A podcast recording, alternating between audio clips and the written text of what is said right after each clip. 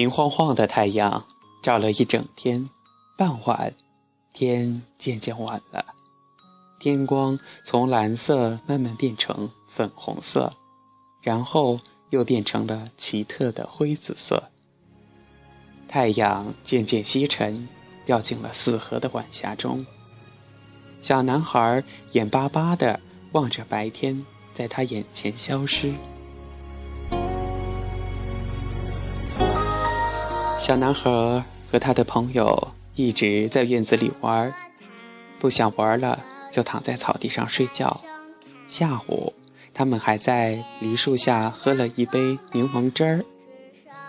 晚上上床前，小男孩的爸爸在门廊里给他读了一个故事。现在，他妈妈来向他说晚安。妈妈，为什么白天会不见了？他问妈妈。这样，夜晚才能来到这里呀。妈妈指着窗外说：“晚上就这样开始的，有月亮、星星和夜色的晚上，能让你入梦啊。”可是白天就这样不见了，太阳去哪儿了呢？小男孩问。白天并没有不见，它只是到别的地方去了。我们这里是晚上，别的地方就是太阳会到那个地方升起。没有什么东西会永远消失的。妈妈说。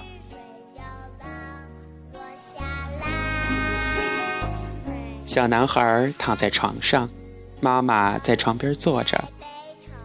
那么风停了以后，又会到哪里去了？小男孩又问。风停下来时，它其实是吹到了别的地方，让那儿的树在跳舞呢。妈妈这样说。小男孩又问：“那蒲公英的绒毛被风吹到哪里去了呀？”妈妈说：“带着新的花籽飞到别家院子的草地上去了。”它们要在其他地方生根发芽呢。山到山顶后又到哪里去了呢？下了坡变成山谷啊。当海里的波浪铺碎在沙滩上以后，还能去哪里呢？呵呵，这个傻孩子，再退回海里变成新的波浪啊。妈妈，那当暴风雨过去了以后，雨到哪里去了呀？他们回到云里，再生成新的暴风雨呀。那云飘过天空，到哪里去了呢？到别的地方遮阴去了。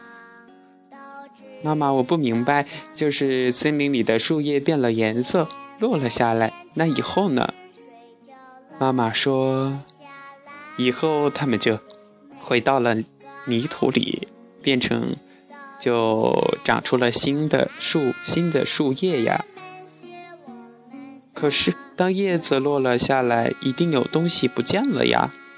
小男孩又这样问：“是秋天不见了？”妈妈回答说：“是的，秋去冬来嘛。”那冬天结束以后呢？小男孩问。冬天结束时，冰雪融化，小鸟归来，春天就来了呀。小男孩终于笑了，他望着外面的天空，喃喃自语：“哦，原来这个世界真的就是这样循环的，没有什么不见了。”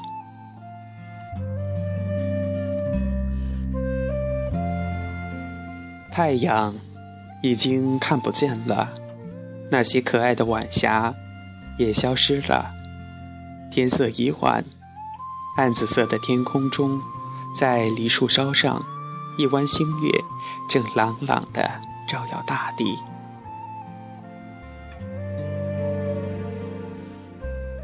妈妈对他说：“孩子，今天结束了，现在该睡了。”明天早上你醒来的时候，月亮已经去很远很远的地方，开始新的夜晚了，而太阳也在这里为我们开始了崭新的一天。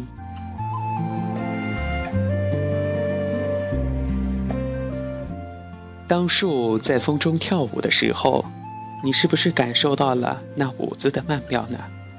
当蒲公英的绒毛被吹飞的时候，你是不是也有一种绿色梦幻般的荡漾感？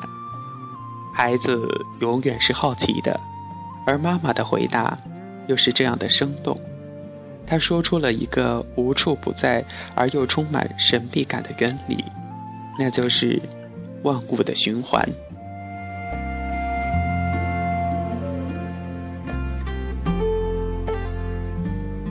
其实这让我也联想到生活中的快乐、悲伤各种情绪，总是在不停的转换，好像它们也有一定的规律。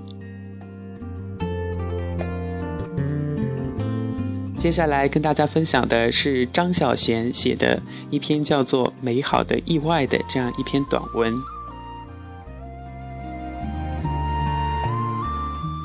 人生中许多美好的东西都是意外。那天晚上，朋友约你去吃饭，你本来推掉了，但临时改变主意参加他们的聚会。在聚会上，你邂逅了一个喜欢的人。然后和他相恋，这不是意外是什么？你曾经以为你不会再爱别人了，你辞去工作，一个人在国外居住疗伤，在异地，你碰到另一个人，下半生竟然与他一起共度，这不是刻意的发现，而是意外。他说：“今天晚上要工作，所以不能陪你。你一个人孤单的窝在家里，吃即面，喝啤酒。他突然出现，这意外惊喜往往是爱情里难忘的片段吧。”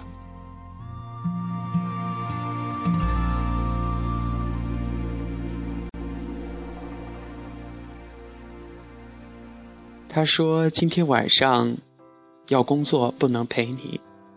你一个人，其实安静的等待也是一种幸福。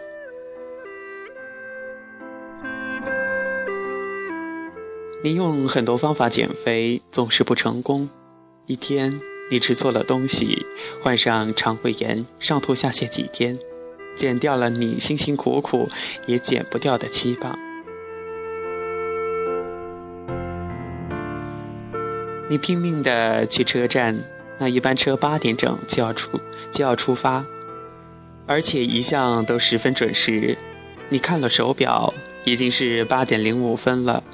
明知道赶不及，你还拼命的跑，因为你约了心爱的人见面，不想迟到。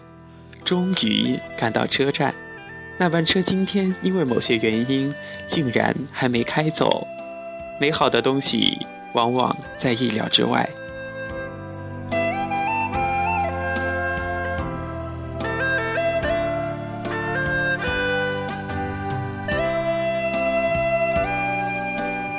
也许就像这篇短文中所说的那么多的意外，正是因为生命中有了这些意料之外的东西，给了我们。许多意外的惊喜，所以才会觉得生命原本美丽，变得又更加的精彩。新的一天已经开始了，那在节目最后跟大家分享一首费城写的小诗，叫做《晨晨光中的事物》。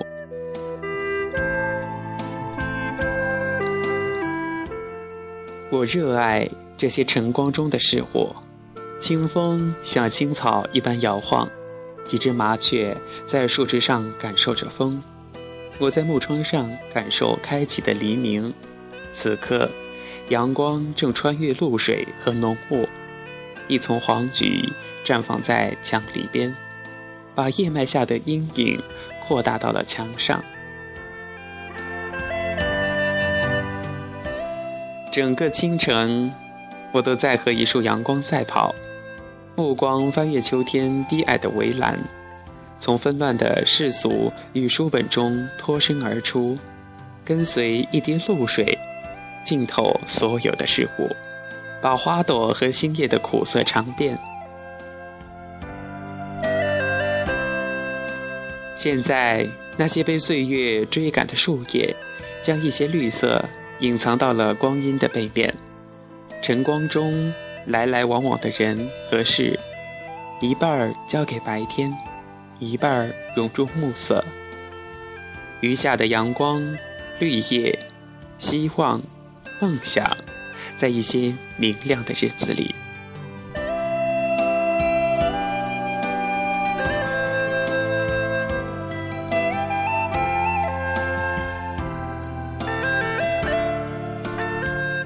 亲爱的听友们，感谢收听本期《指尖流年》，我是主播小熊，感谢您的收听，咱们再见。